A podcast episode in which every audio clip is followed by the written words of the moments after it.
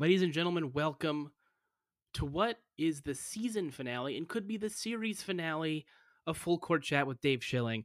I'm Dave Schilling, and if it seems like I'm speaking faster and with more excitement than I've ever spoken on this show, uh, that is because I don't know what's going to happen with, with this show. Um, we have tried to bring you uh, a hard hitting journalistic experience.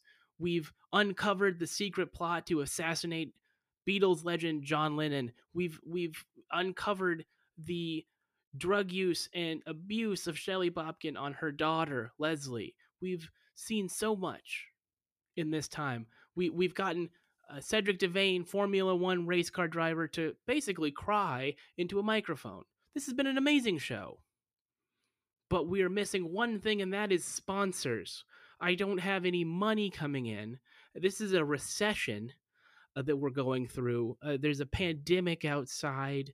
Um, p- protests are happening every day. No one gives a damn about sports. No one gives a shit about me or anything. Um, I am trying so hard to keep it together right now. And uh, uh, I, I, I, I don't know if this is gonna work. I, I don't know. Uh, we've got one last episode here today. It is with Reggie Brubaker, a professional wrestler. Those of you who know me know that I used to write for WWE. And I thought I was pretty good at it, but they fired me for, I guess, being annoying or uh, sneezing in front of Vince McMahon. I don't know why, but they let me go. So I have a contentious relationship with wrestling, but we've got Reggie Brubaker. He's great, and and please give. I need money to live.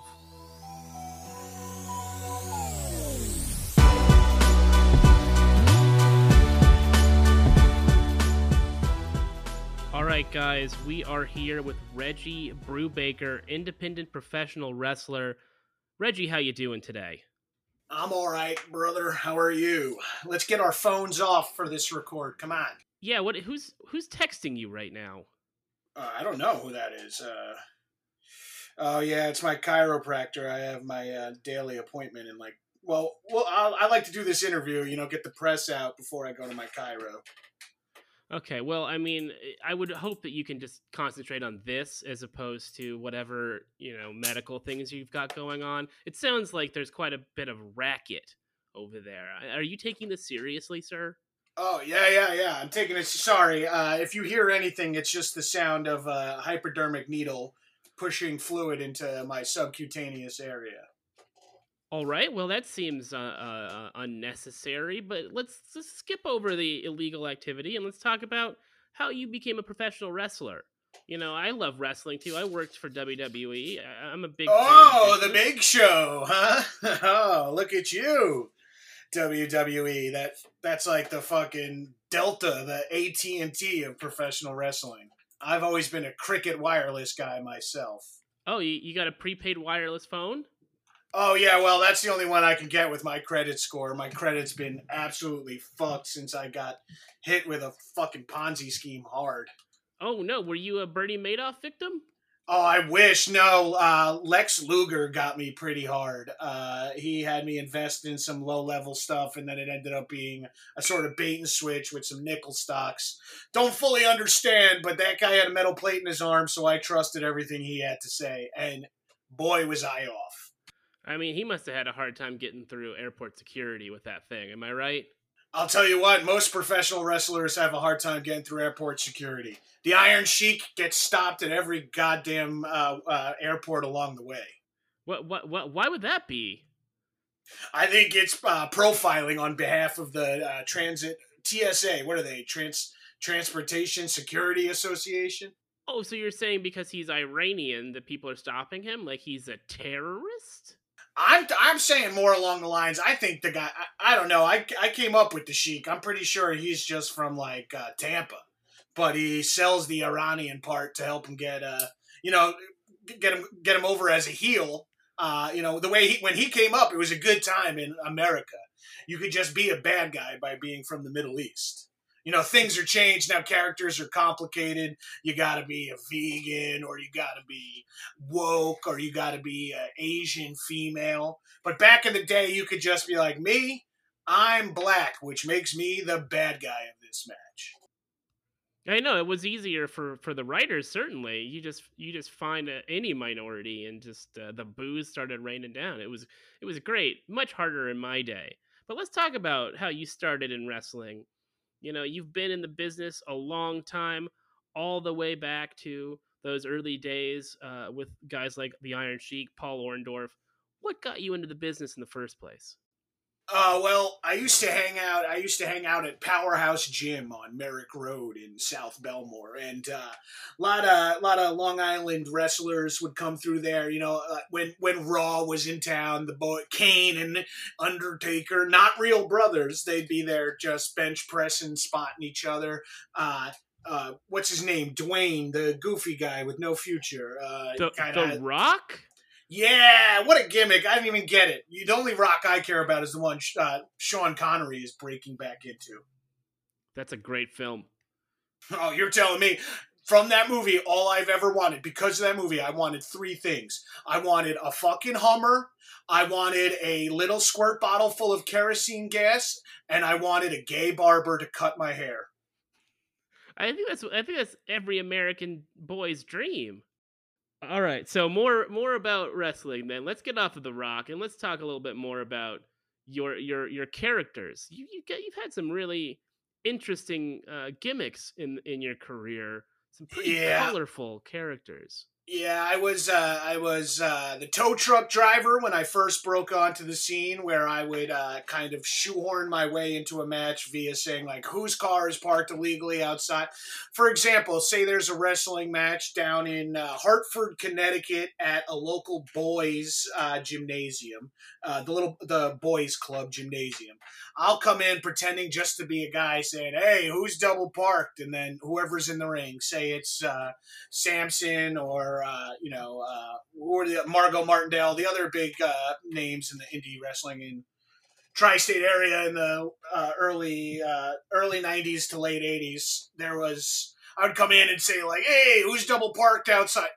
Are are you listening to uh, music by any chance over there? I'm hearing a lot of shit. My bad, fam. You hear voices again? Well, yeah, I am hearing voices actually, and I guess you know yesterday I was out, uh, you know, doing my normal training, and I was trying to squat a couple of goats down at the local farm, and one of them kicked me pretty hard in the temple, split my fucking hair uh, wide open. So I'm having a hard time. If it, forgive me. Oh, it's okay. I mean, I'm gonna uh, we're gonna roll with these punches here in this interview. It's gonna be okay. Just hang in there. Keep your grasp on reality. All right. Oh, don't, don't you worry. I got a firm grasp on reality. Do Reality not... is what I named my uh, training dummy that I have in front of me that I'm I'm holding in a sleeper hold while I do this interview because it's sort of like a thunder shirt for humans. well, I'm glad you're doing okay. Let's let's get back to your gimmick though. Oh, uh, so I was the tow truck driver for a little while. after that, I was uh, I was I did a spec character to try to become IRS's assistant, and uh, I went by the name HR Blocker and uh, that never really uh, followed through. Uh, Irwin R. Schyster, he kind of fucked me. Uh, he got all the juice off being an anti-Semitic hero. He was anti-Semitic. Well, if you name your character Irwin R. Schyster and you're an accountant and a bad guy, and you work for the Million Dollar Man, you could come across as sort of a negative Jewish stereotype. Oh my god! I don't think the the man who portrayed Irwin R. Schyster is has even met a, a Jewish person outside of. Yeah, that's Paul probably part of the problem with the portrayal. You know, like Hakeem the African Dream was clearly an Italian man. yeah, that's a good point. He was not an African.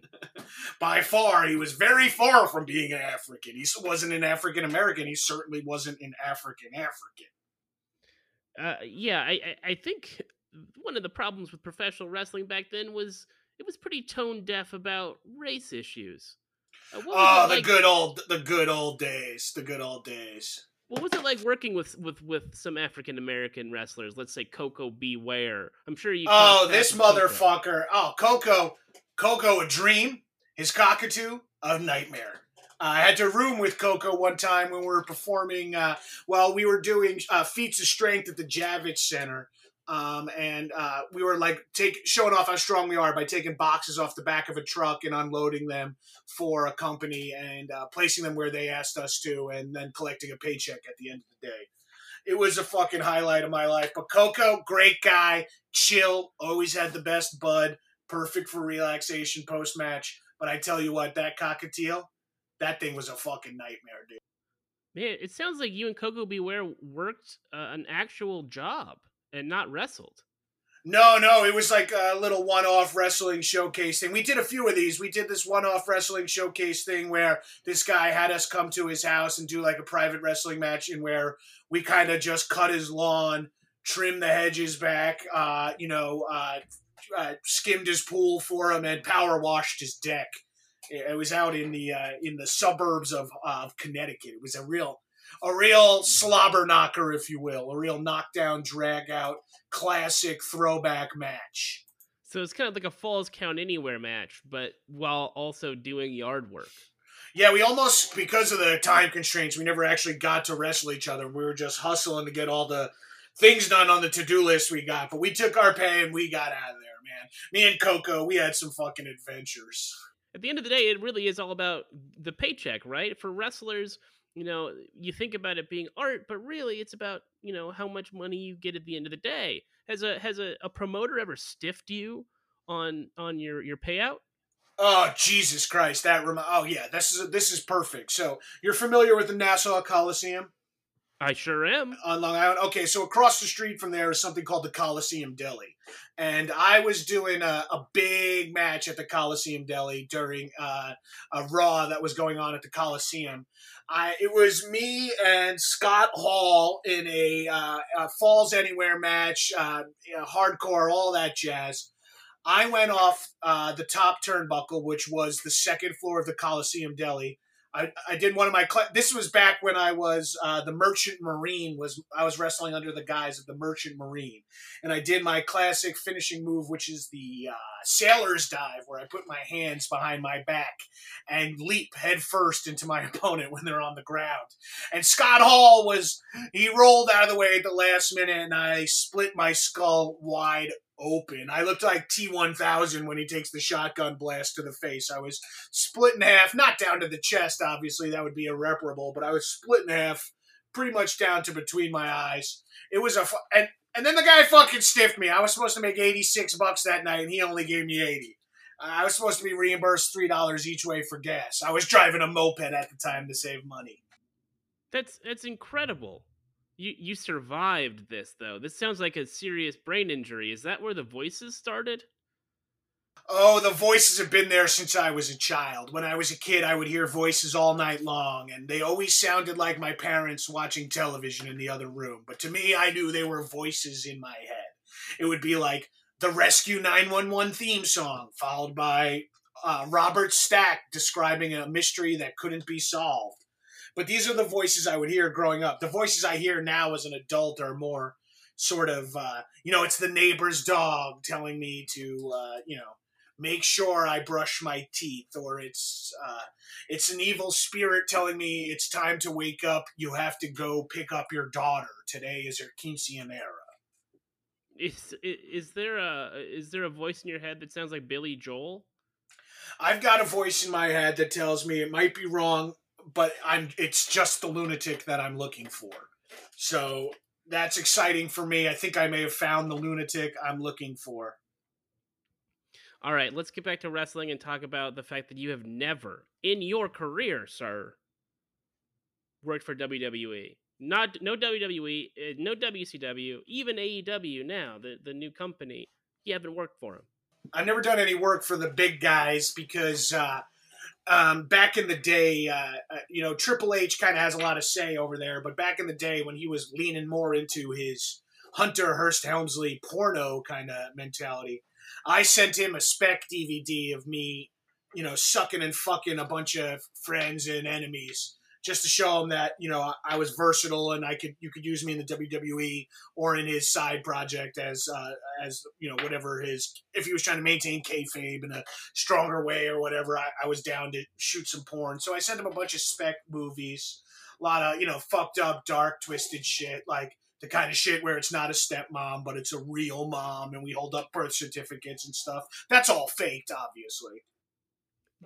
You sent Triple H erotica? Oh yeah, I sent him. Uh, uh, well, I sent him some, uh, you know, just slash fiction, but I also sent him a lot of feature feature length films that I shot and produced independently that involved me getting sucked, sucking, fucking, getting fucked, uh, all kinds of silly, goofy, crazy ass bullshit just you know it was it was the early 90s people were just getting loose. We didn't know about hiv or sexually transmitted diseases. It was 93 right? Who knows about this stuff at the time? We're just going fucking ham on each other's bodies having a hell of a time. I, don't know reggie. I feel like people knew a lot about hiv in 1993 Oh well, hey, you know, not me, brother. Sorry, I didn't run in those circles. I was, I didn't really know a lot of gay guys. I spent most of my time at gyms, bathhouses, and saunas. Didn't run into many gay guys in my life. Yeah, I could see how that wouldn't happen. Uh, what what, kind of job were you hoping to get from uh pornographic films? WWE doesn't do porn. Yeah, not yeah. Well, that's exactly what Vince told me. That's what Vince told me. That's what the police told me. That's what the uh, appellate state, uh, the New York State appellate court judge told me that the WWE does not do porno. While they can't stop me from shooting my own porn, they can stop me from sending it around. Uh, and that was hard for me because I got in a lot of trouble when I went in front of the appellate state court. They accused me of stolen valor because I came in full dress for my character. You know, Sergeant Slaughter, I, I was, uh, I was, uh, I was General Genocide, and I, uh, I, I had a, fl- I walk, I'd walk into the ring, and I'd have a full, a working flamethrower on my back, and uh, I, I would have like all this horrific imagery of grass huts burning and shit as I came out, and I would play "Fortunate Son" by Creedence as I would enter the ring, and uh, it was fun for a while. But then, like Slaughter, I eventually got busted for stolen valor, and they told me if I wasn't actually in the military, I couldn't call myself a general, and that also genocide is traditionally a rather bad thing.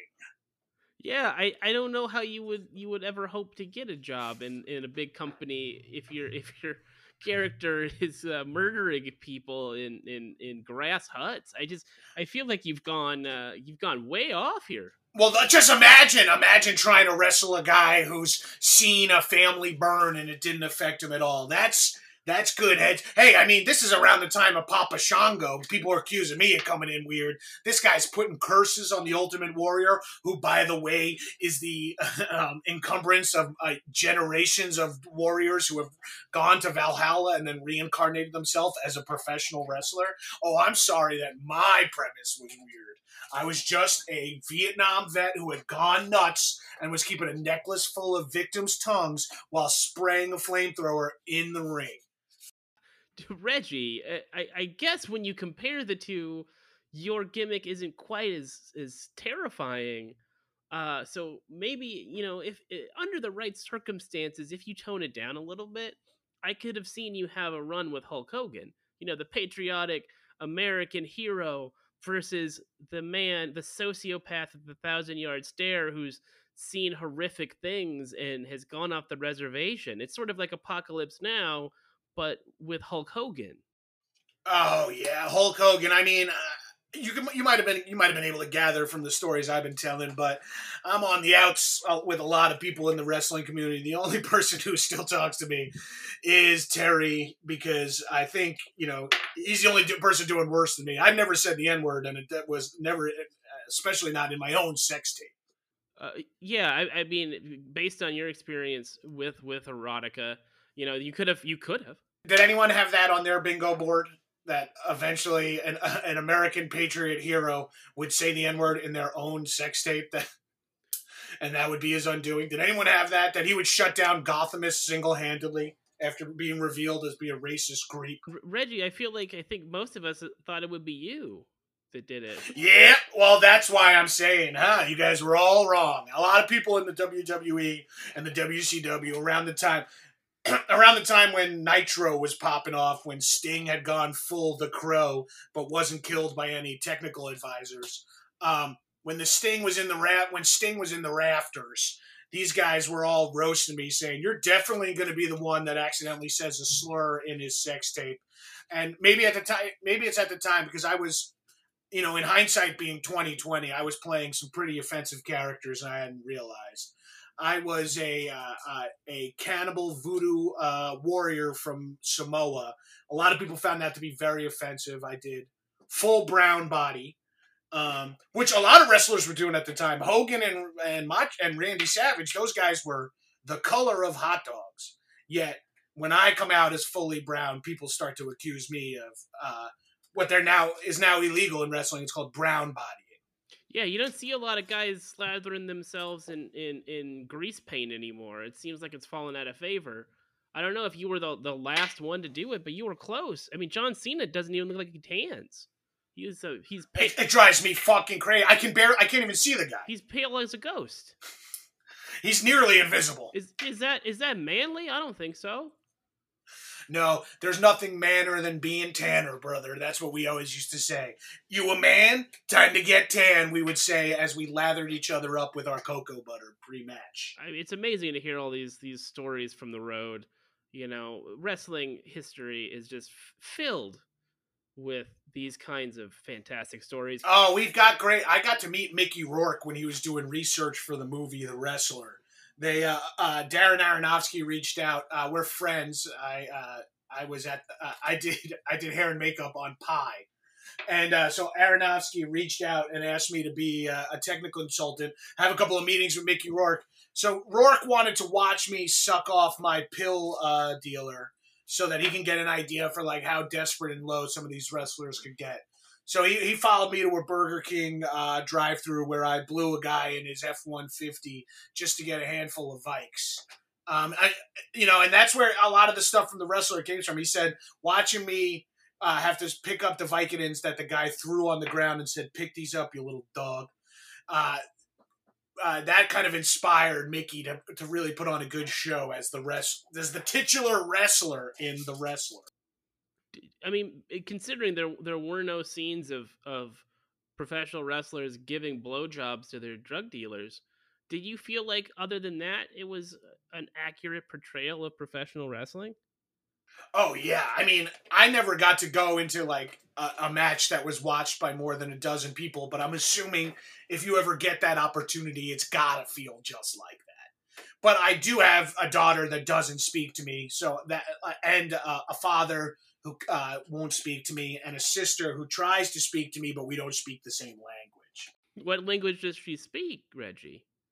Oh, uh, she speaks. Um, what's the language that they speak? It's in Mexico, in Spain, and some parts of South America, and uh, they speak it in Barcelona. Even though some people speak Catalan. What's the other one? I think it's Spanish. Yes, that's it. That's her. That's her. She speaks. My sister speaks Spanish. Oh, that's that's lovely. Well, uh, it's strange that you don't, I guess, but you know what? We're not going to delve too much deeper into your personal life because it seems to just get sicker and more depraved as we continue. So let me just wrap this up. You talked about Hollywood. You talked about the the wrestler and working with Aronofsky and blowing a guy in front of Mickey Rourke. Um, things that you know a lot of us will never experience. But you didn't make that transition to Hollywood. The Rock, Batista, John Cena, these guys did. The big show's even in a sitcom. Oh, Reggie, how come you never did it? Do you do you not like these guys for for going Hollywood? Oh, I, I did. I did have a sitcom for, going around for a while. Me and uh, me and the Canadian crippler Chris Benoit were pitching a sitcom around Hollywood, where we play. It was called Manny's, where the two of us would uh, we ran a daycare for, uh, and uh, and it was it was getting traction. We had a lot of cool people attached, but I forget what happened. But something blew up the whole thing. I I think uh, it might have been when he committed a heinous murder and then hung himself. Oh, yeah, that's probably that's probably what you're referring to. Yeah, Reggie, That did you hear sense. about that? You must have heard about that when it happened. yeah. Well, to be honest, they all sort of blend together when most of the people you started in business with have died from either their own hand or um, complications from the business themselves. That seems like uh, there's something broken about the industry. Am I right, brother, or what? you seem like uh, you might be one of the only few that survived.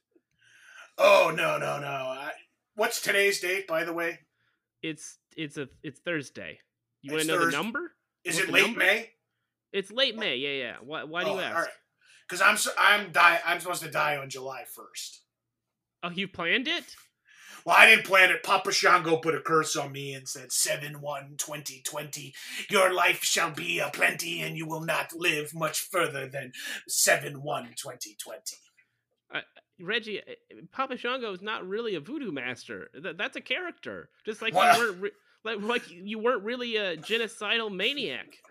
Yeah, yep, you're right. We're all characters, brother. I didn't even think of that. But I'll tell you what, the power of Shango is real, man. I, am worried. I'm probably going down hard ASAP. Well, well, if this is the last interview of Reggie Brubaker, I, I think it was a classic. You've you've illuminated a lot of stuff about pro wrestling. You taught me the, the depths of sickness inside the mind of a pro wrestler.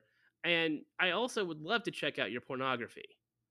Oh, of course. Yeah. Well, just check your inbox. I just sent. I just uh, shared a Dropbox folder with you. It's got about 200 gigs. Uh, about 100 of them are me in groups scenes, but another 100 is just solo Jack sessions that I was making for Miss Elizabeth. Um, on the Macho Man was paying me in pressed meat sticks to uh, make jack off videos for his wife. Uh, all right. Well, uh, you know, I, am glad. I'm glad that uh, you were ahead of the curve and knew that I was going to ask because, you know, I, I, might not have, but you took care of it. I, I appreciate it, Reggie Brubaker. Please be safe. Please um, d- don't die. But if you do, I guess it's good for the episode because then you know I can promote it as the last time you ever spoke to anyone uh, hey, listen up, brother. If you need my help, if you need me to die on like the day before this comes out, let me know. I, am I'm, I'm, I'm, I'm pretty sure I'm, I'm a goner on seven one anyway. So for a, a, few bucks, or if you want to throw a, you know, a little something together for my daughter, I'll, I'll, I'll, I'll, I'll die. Hey, if you want, I can, I can off myself right here while we're recording. Yeah, that won't be necessary, but I appreciate your commitment to kayfabe and to the business. It's incredible, and you will do anything for an angle, and that's a, a, a lost art in wrestling. All right, well, I'll take this belt off my neck. Okay, yeah, but save that for later. Okay. This yeah, that not... was I. I just put this on before we recorded. I didn't even. I was. Uh, didn't think it would come in handy, but turns out it did. Just in case. Okay. Well, please stay safe. Uh, thank you, Reggie Brubaker. Uh, we'll talk to you soon. Hey, thanks, brother. And if if you're ever in the tri-state area, um, do me a favor and uh, grab a Dunkin' Donuts coffee and treat yourself. I think people would really like it. I haven't had one yet, but the place looks great, and I've been meaning to try it for a while. Is that an ad? I fucking wish, dude. Tell it's time to make the donuts. I just uh, there's a Dunkin' Donuts by my uh, by my gym, and since that's where I pretty much shower and hang out 11, 12 hours a day, I keep eyeballing it. Someday I'm gonna get save up enough cheddar, get in there, get myself a sausage, egg, and cheese croissant. Well, prayers up for you, Reggie. Uh, take care. Uh, hey, prayers up to you too, Dave. Thanks for having me, brother. Well, folks, that is the that is it. That we are done. That is the last episode of a full court chat with Dave Schilling for right now. We tried. We tried. If I haven't been canceled um, by the time I finish recording this outro, we might be canceled after this episode comes out because Reggie Brubaker said some things that are truly maniacal. That I don't even. I why he he's sending pornography to WWE. That's that's ridiculous. This guy, this is. I just, I don't know. I don't know what to say. I, I if we come back, it'll be because someone gave me money to do this. If we don't come back, you'll know why. So, for Dave Schilling, I am still Dave Schilling for now, and hopefully I will be later Dave Schilling. Take care forever.